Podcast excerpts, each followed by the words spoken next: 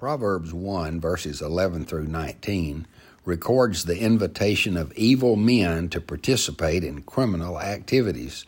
It includes violence, greed, cruelty, and theft. It's hard to know why such actions would be appealing, but obviously they are.